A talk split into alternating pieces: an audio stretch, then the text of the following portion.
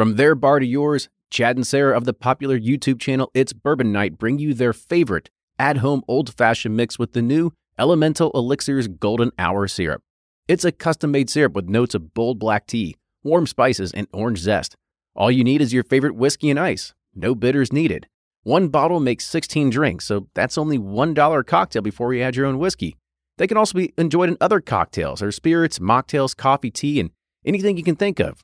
It's crafted locally in Lexington, Kentucky, and you can get your bottle now at whiskeyambitions.com.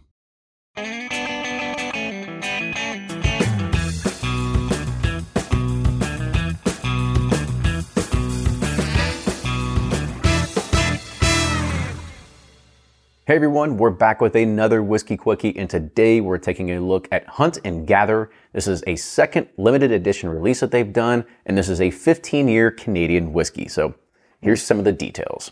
This is coming from Latitude Beverage. They are a wine and spirits company based out of Boston. We had done an earlier review of their Wheelhorse bourbon, which they had actually sourced from Owensboro from Green River. That was pretty good, I remember. Yes, and this is a 15 year Canadian whiskey, as I said. Now, this is what they say is a very unique Canadian whiskey because usually it's you know a rye Canadian whiskey or something like that, or blended, which is kind of common there. But this is predominantly a corn whiskey, hmm. which apparently you don't see very often. It is non chill filtered, bottled at barrel proof, which is 121 proof, and has a retail price of $70. Man, Bernie would be all over this. Him and Fred, they were like, talking about, oh, we love corn whiskey. We love corn whiskey. And Canadian whiskey is starting to make a big jump right now. At least the rye whiskey is. But I don't know. We'll see what this corn whiskey is all about. We just cracked it. So let's go. On to the nose. Hmm. I don't know if I can pick something out. It almost has a little bit of a like a hay or grassy note to it, or maybe it's stringent. I mean, am I am I wrong here?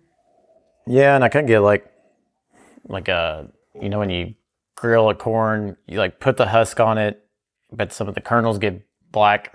Yeah, kind of has that like that smell, like the husk is burning, or you mm-hmm. know something like that.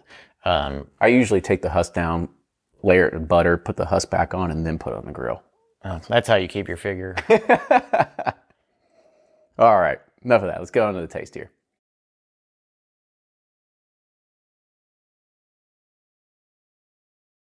Yeah, it's like a lot of brown sugar, mm-hmm. um, that really sweet corn pudding. I was about to say the the corn yeah. note really jumps out here, and you definitely get that that sweet corn taste out of this. Yeah, and there's a little bit of nice baking spices towards the end. It's just subtly there, but uh, it's overall pretty balanced. Pretty yeah. good. And uh, like I said, a barrel proof expression, definitely unique, different flavors and stuff like that going on. So yeah, let's go ahead and rate this. So on the nose, where are you at here? Mm, sideways, uh, just wasn't. Sideways, a thumbs down for me. Yeah, a little bit. Like I said, a little bit turned off by the nose, but I think the the taste really changes. So I kind of want to see what you thought. What did you think of the um, taste? I love the taste. Like if you like really sweet, syrupy bourbons, uh, you're gonna love this. It's got a lot of thick, sugary flavors going on that I that I enjoyed. Especially if you're a big fan of like you know just corn whiskey in general, this is going to be a little bit more of an elevated experience, in my opinion. Yep.